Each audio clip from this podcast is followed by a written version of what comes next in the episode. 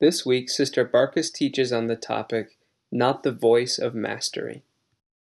So uh, tonight, I, Brother Lopez called me last night. I'm leaving for Florida tomorrow, and so uh, my whole life right now is just kind of uh, discombobulated. I haven't packed one thing. My mom, you know, I've talked to her. She's in Florida waiting on me, and she's the last several days. Are you packed yet? I'm like, Mom, I haven't not one thing. And uh, so I, I just kind of feel disjointed, and yet at the same time, I really feel like the Lord gave me a little thought. How would you like to wake up in the night with this saying going over and over and over in your head? And I'm trying to find it. it says, It is not the voice of them that shout for mastery. Yeah, I'm weird.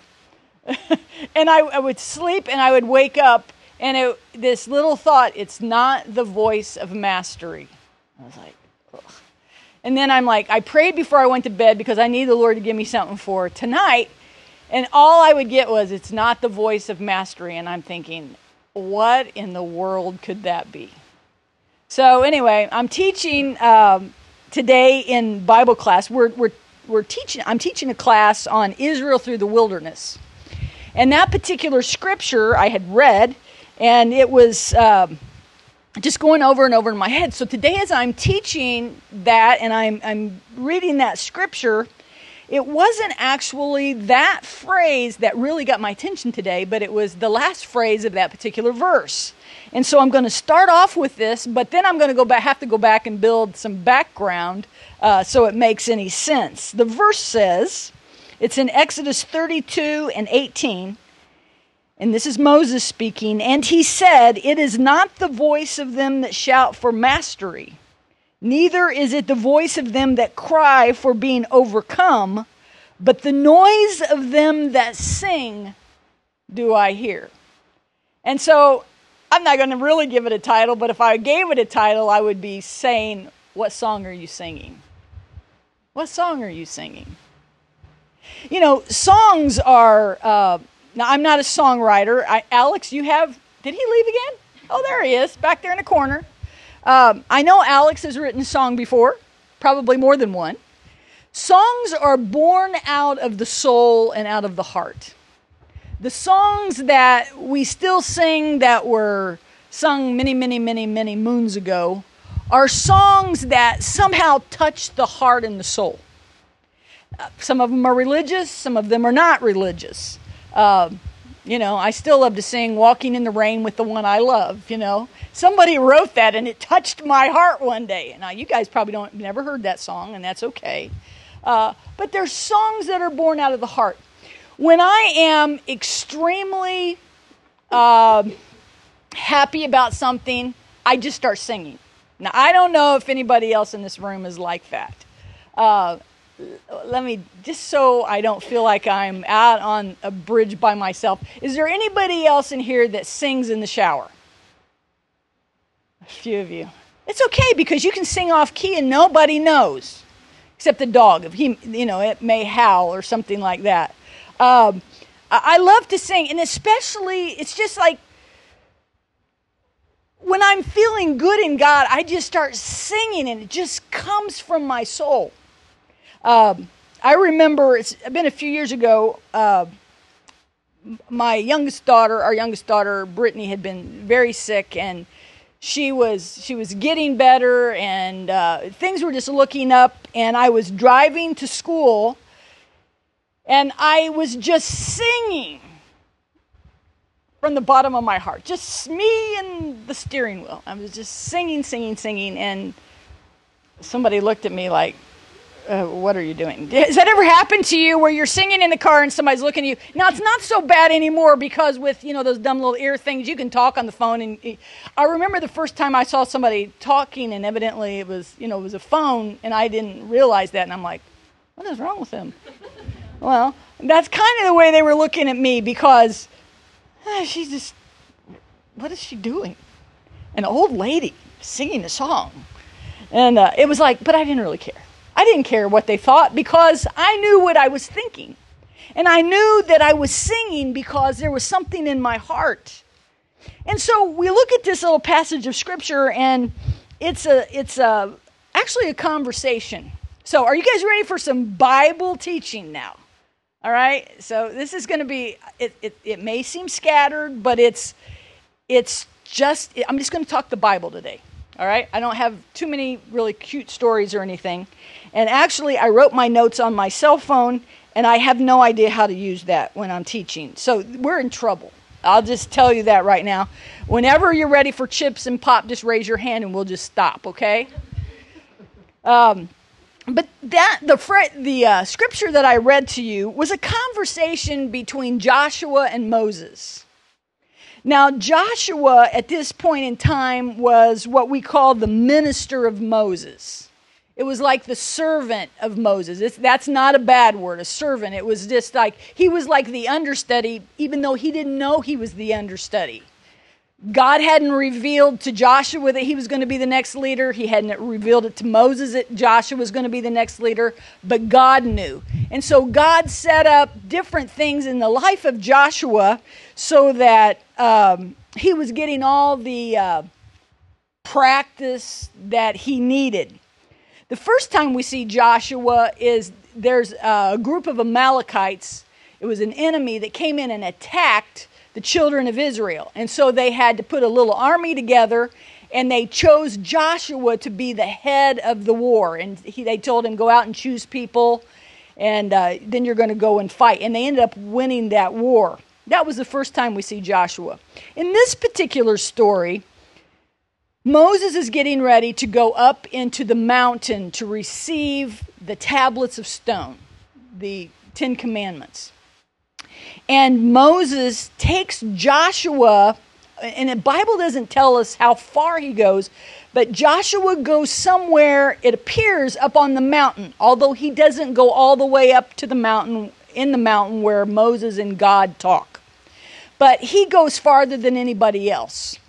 And so Moses or Joshua is there in the mountain for 40 days and 40 nights because that's how long Moses is there. So he's down by himself for 40 days and 40 nights. So Moses he's talking to God. God gives him these 10 commandments or whatever all is written on the two tables of stone. And God says, By the way, Moses, I just want to tell you that I am mad and I am mad because all of the, and he calls them your people, your people have given themselves over to this golden calf. So God tells Moses about this, and God is ready to go and just annihilate everybody. He is uh, ready to go down and kill them all. He says to Moses, I'll tell you what, I'll just kill all of them, and I will make a new covenant with you. And Moses is like, No, don't do that. Don't do that. You made a promise to Abraham, Isaac, and Jacob. You've got to keep that promise. And not only that, but if you kill all these people, what are the Egyptians going to think? And God, remember, you brought them out with a mighty hand. And so God and Moses is having this back and forth. And the Bible actually says that God repented of the evil that he was thinking to do which doesn't mean he got on his knees and said, Oh, I'm sorry, sorry, sorry. Repentance really means to turn and go the opposite direction. So instead of killing all of them, he, he doesn't do that. And so then he hands Moses these two tables. So Moses, in his mind, knows that there's a golden calf and everybody's down there worshiping it. So he's coming down from the mountain, and wherever he left Joshua, I hope I'm not boring you. This is this is to me this is this is this good. I love the Bible. This is good stuff. So he meets up with Joshua, and Joshua says, Hey, Moses, I've been hearing something, and it sounds like the sound of war. It sounds like the children of Israel are down there fighting. There's a big war going on. Well, imagine now, uh, here's a little side note Joshua, being the head of the uh, army, so to speak, he stays because Moses has put him in a location. And I found that fascinating that even though a woman didn't write the Bible, we don't have all the particulars, he, there's something in his heart that he would love to have run down probably and got in this war, supposed war. But he is obedient to the man of God and he stays put, which is interesting. So he says, I hear the sound of war. And Moses says to him, It's not war. Now remember, how does Moses know? He's just talked to God. He knows there's no war going on. And so he says to Joshua, No, it's not war, and it's not the voice of them that shout for mastery. In other words, it's not the voice, you're not hearing the voice of somebody that is victorious in battle. Neither is it the voice of them that cry for being overcome. So not you're not you're not hearing people being victorious and you're also not hearing people that are being defeated. But Moses says, but the noise that you hear, the noise of them, it's the noise of them that sing, do I hear. Now, when we first look at that, and we're thinking about someone singing, we're thinking, wow, this is awesome. They're down there singing. But the fact is, they're singing the wrong song.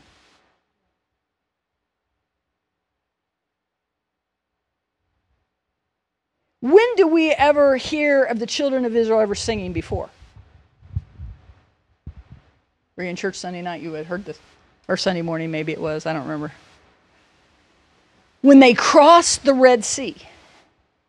Now remember, the children of Israel have been in captivity in Egypt for about 400 and some years. And God hears their groanings. I mean, they, they are they are slaves. It's it's bad. It, they're making having to make their own bricks. They're it's it's just a, a bad bad bad time.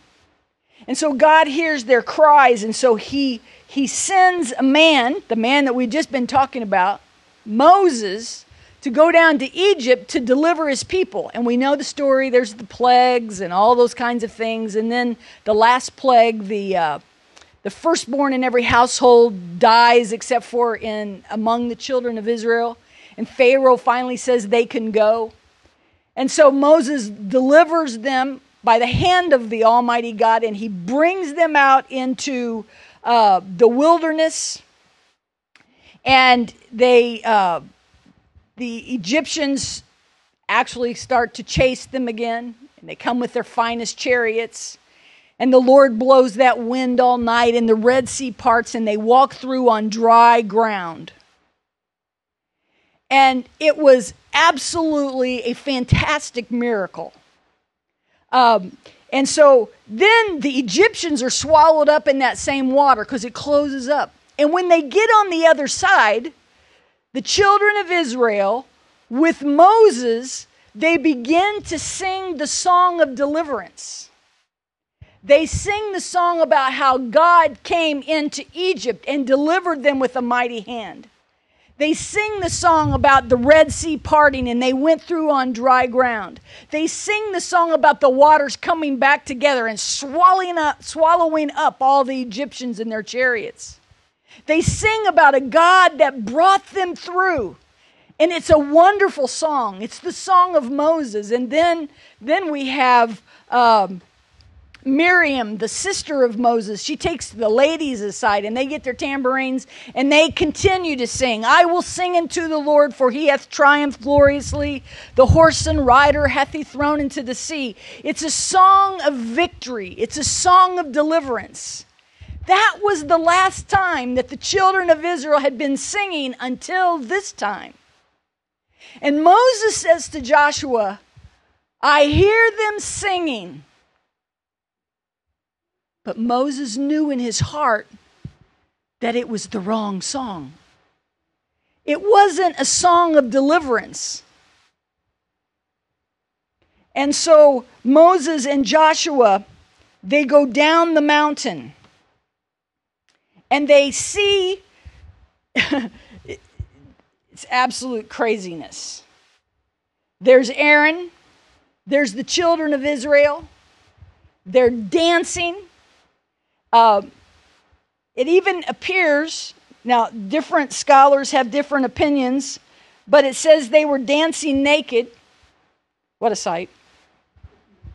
Some people say they were just naked in their soul, not naked in body. I don't know.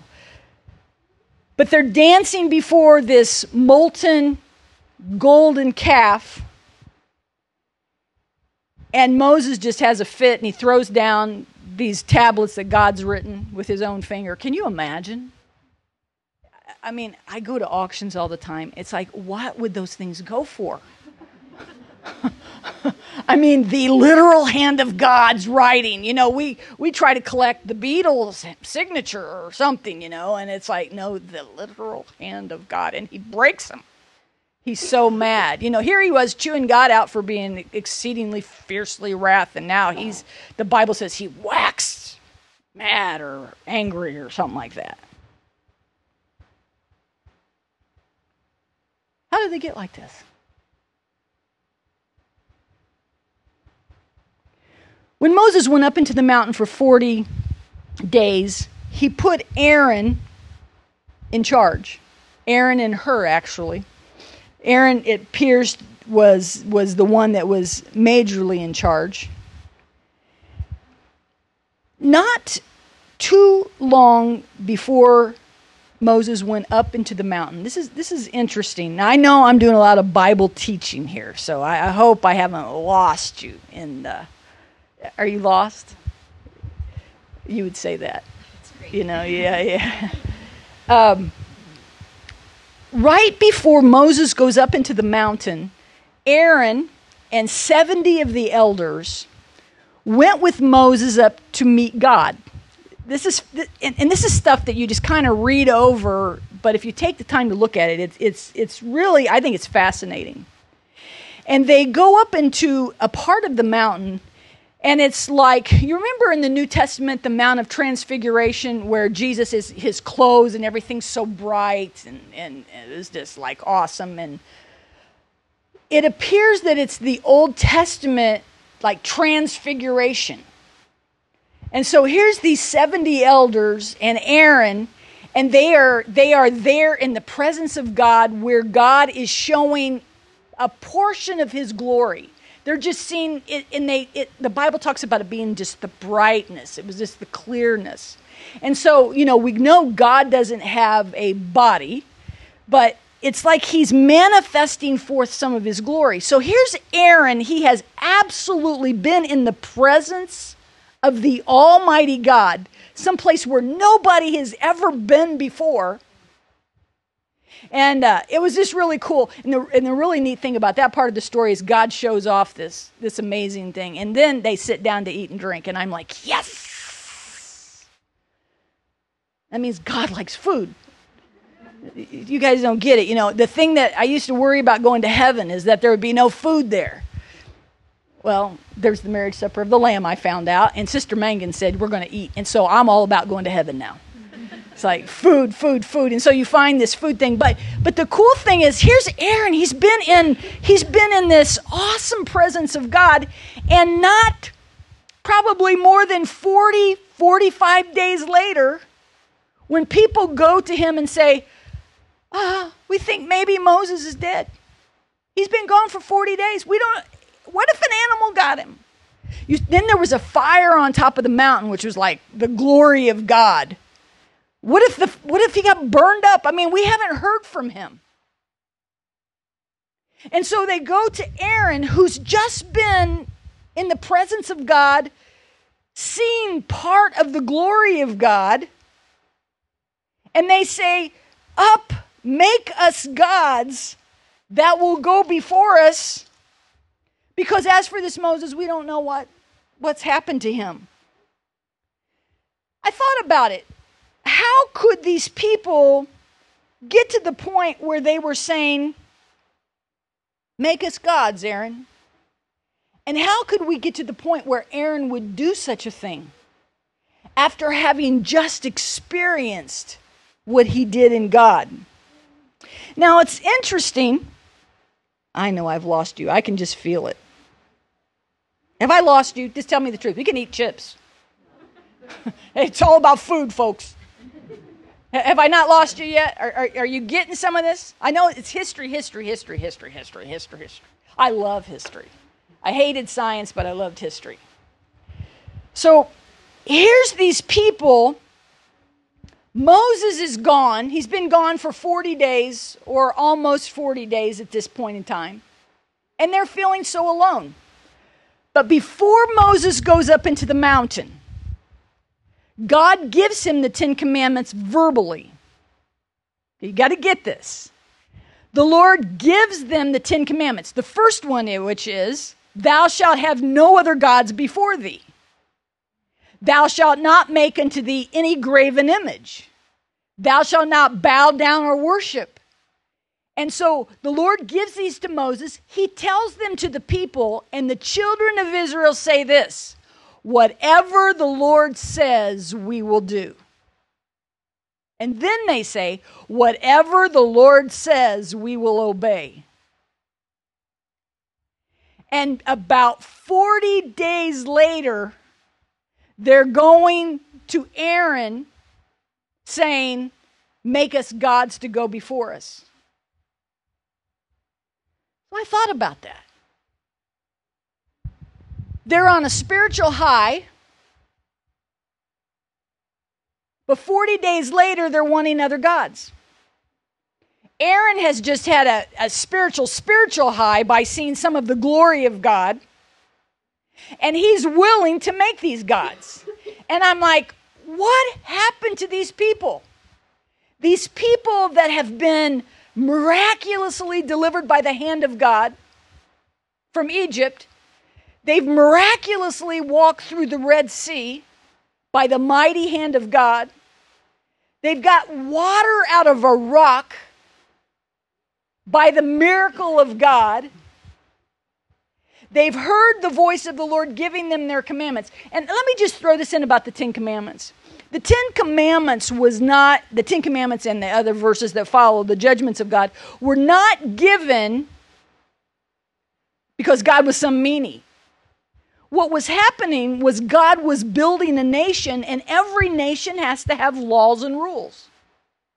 When they came over on the Mayflower, before they ever got off of the Mayflower, what did they have? Okay, history buffs. The Mayflower Compact, is that right? History teacher? Why did they do that? It was laws. Because when they got off, people can't just do whatever they want to do. So God, His giving these commandments, sometimes you look at it and go, man, God just, thou shalt not, thou shalt not. God was setting up a nation and He knew He had to have laws and rules for these people to follow so that they would have a good nation. So he gives these commandments, and they go, Whatever you say, God, we will do it. But approximately 40 days later, they're saying, Make us gods, which breaks the two, first two or three commandments that God's given. So I asked myself, if I had lived in that time, would that have been me? singing the song of deliverance, crossing the Red Sea, I would be all about that. I, I dream about that story, waving to little fishies as I walk through. I, mean, you know, they had to have been there. I mean, they, and they were probably trying to figure out what was going on, you know, bumping their heads. And I don't, it, I would have probably drowned with the Egyptians because I would have been taking my time getting through, you know, just trying to figure out all the cool stuff in the water. It's like, well, but what would I have done? I would have sang that song because I when God does something marvelous for me, I sing. I do. I just usually whenever I st- go to teach somewhere and, and I try not to be this boring, but you, you got to just give me some space tonight. I usually start with I sing because I'm happy. I sing because I'm free. His eye is on the sparrow, and I know he watches me. I love it. I love to sing. But then I had to ask myself Has there ever been times in my life where after I've had a major victory from God, do I sing a different song 40 days later? So then I went back and I thought, okay, let's let's kind of look why did they ask for gods?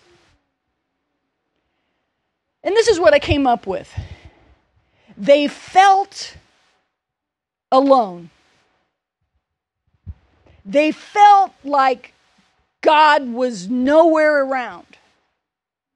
They felt like God had brought them out and given them some mighty miracles, but He had left them. Have you ever felt like that?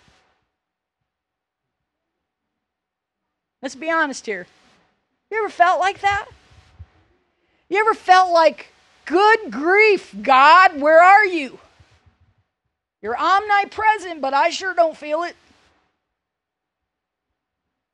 You ever walk through those times when it's like, where is God? There's no money, or there's no health, or there's no boyfriend, or there's no girlfriend. And I don't say that being facetious. I once was single. And I remember sitting in the back seat of the car the night before my younger sister got married, and I didn't even have a date for the little dinner. And I remember sitting in the back seat of the car saying, What's up, God? And it was pretty much about like that, too. It's amazing that I am alive today. Hello, Jesus! I was the Bible quizzer. I was the one that always obeyed my mother. And it's my bratty little sister that's getting married today, tomorrow. And I said to God, It is not fair.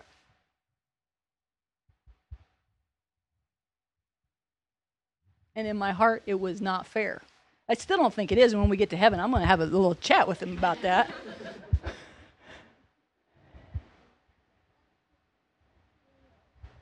Those moments when everything goes wrong and you've been trying to live right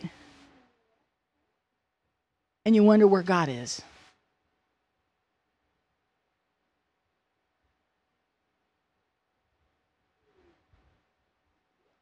What do you do in those moments?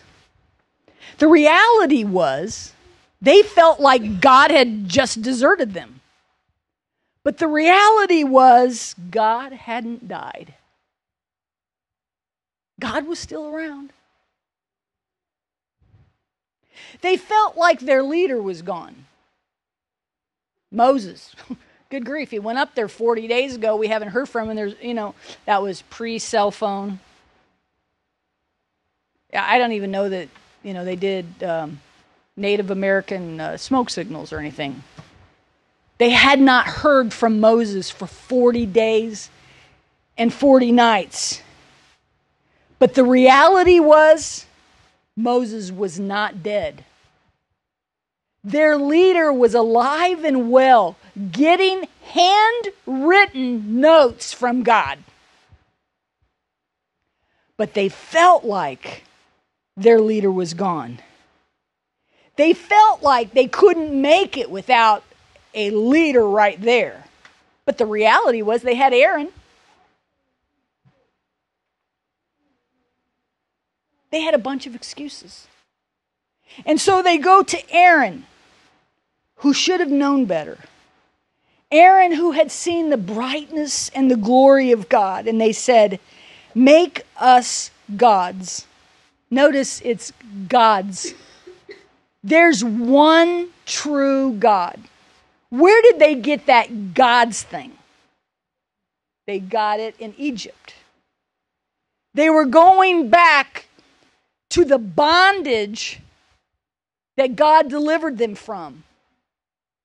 They said, Make us gods to go before us. And so Aaron, he's a wimp.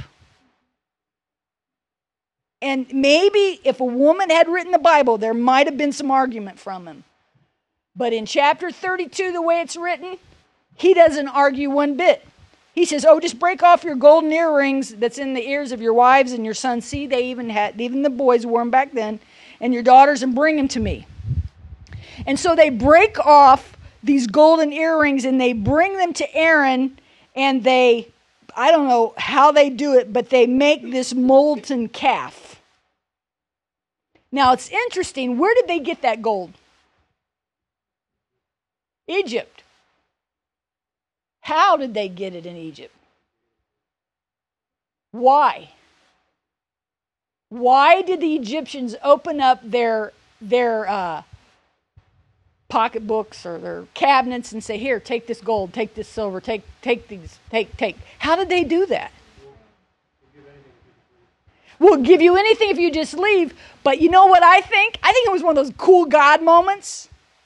They had been slaves in Egypt all this time and never really got pay. And God says, I'll, I'll get you your pay back. Trust the Lord. Trust the, trust the Lord. He'll give you your, he'll make it up to you somehow. They open up everything and give gold. The interesting thing is, when Moses goes up into the mountain and talks to God, you know what the first thing God said? Anybody know? God says, I want you to take an offering. Oh, I don't remember where it is. Take an offering of gold and silver and whatever.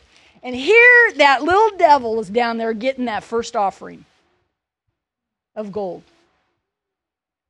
So they give this gold.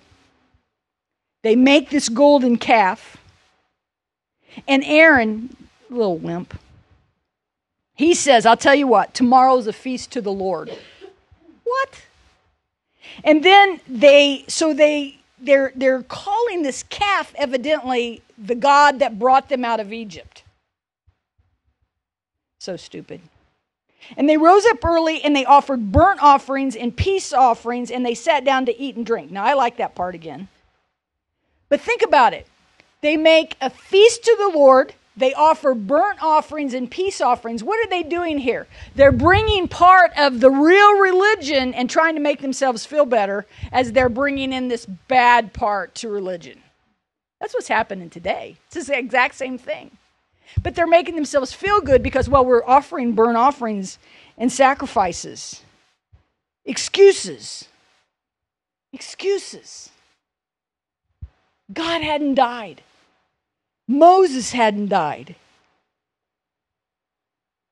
What was lacking? They didn't know how to hold on in the tough times. They'd had no faith in God. Now think about it. God went into Egypt and said, I saw what's going on. I'm going to deliver you. Because I made a promise to Abraham, Isaac, and Jacob. And that promise is I'm going to make multiply your seed, and then I'm going to give you a land that I've prepared for you Canaan land. I'm going to let you have that. That was the promise of God. And so tonight when I was I was just thinking about this and I'm thinking how can they go from singing this song of deliverance, from saying, Yes, Lord, whatever you do, whatever you say, we'll do it, to make us gods? We don't know what happened to God. We don't know what happened to Moses.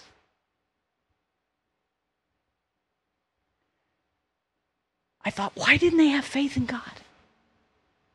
I want you to go, I'm going to show you really interesting scripture.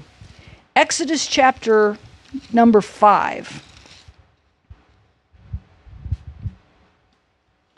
And then I'm going to give you just a little clue. When Moses first comes to town, he talks to the elders of Israel and he tells them about what God is wanting to do, and they all agreed. They believed it. Then he tells the word of the Lord to the people. And I want us to look at chapter, did I say five? I meant chapter six, verse six.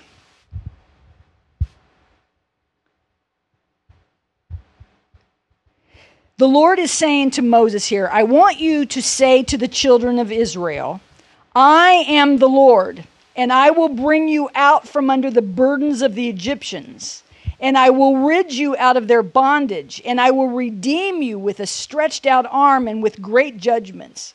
And I will take you to me for a people, and I will be to you a God and ye shall know that I am the Lord your God, which bringeth you out from under the burdens of the Egyptians.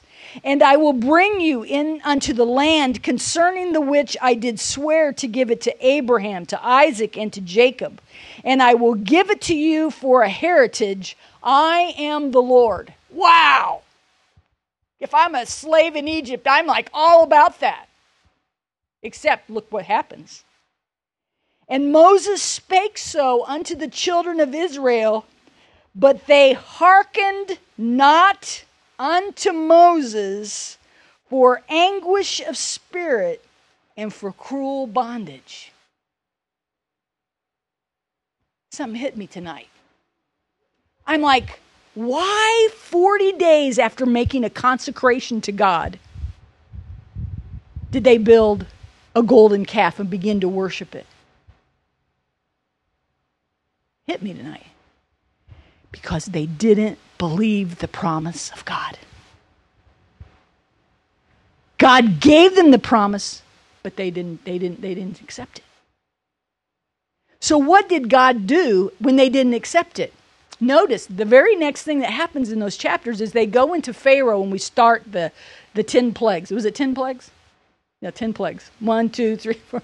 Was it ten? I always want to say twelve plagues, but it's ten, ten plagues. God tried to prove himself with his mighty acts, hoping that they would grasp on and say, God is so great, I'm going to believe in him. But you know what?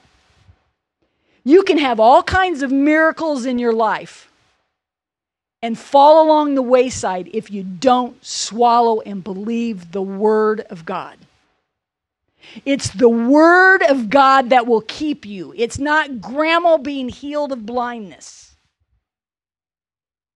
This is big.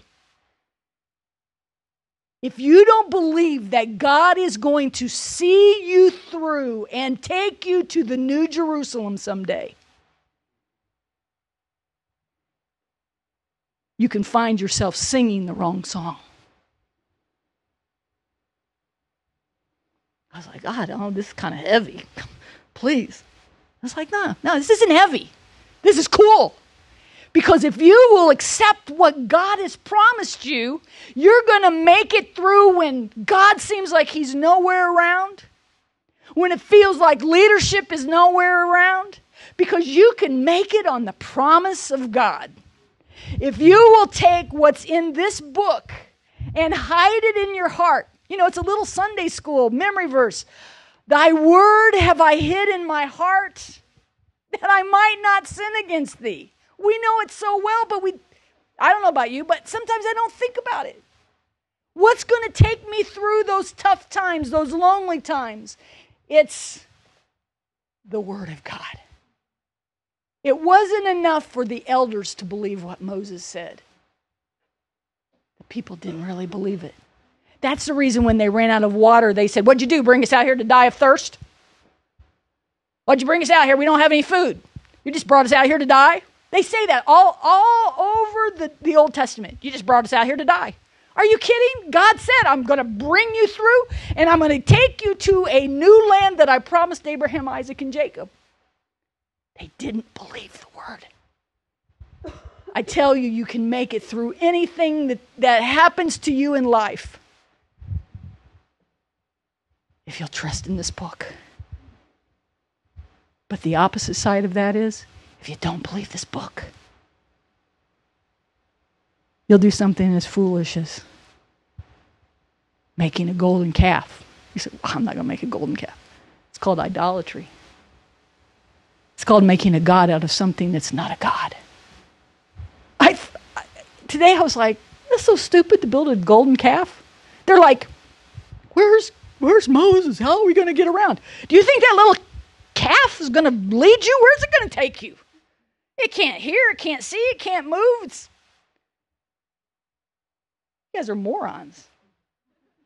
And, and yet, how many times have I been a moron?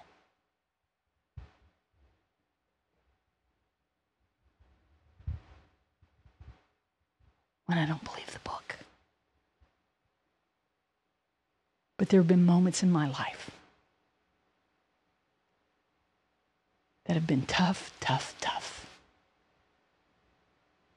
And this was the only thing that got me through.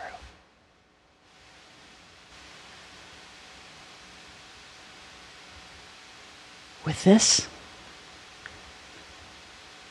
I promise you, I'm going to make it to the New Jerusalem.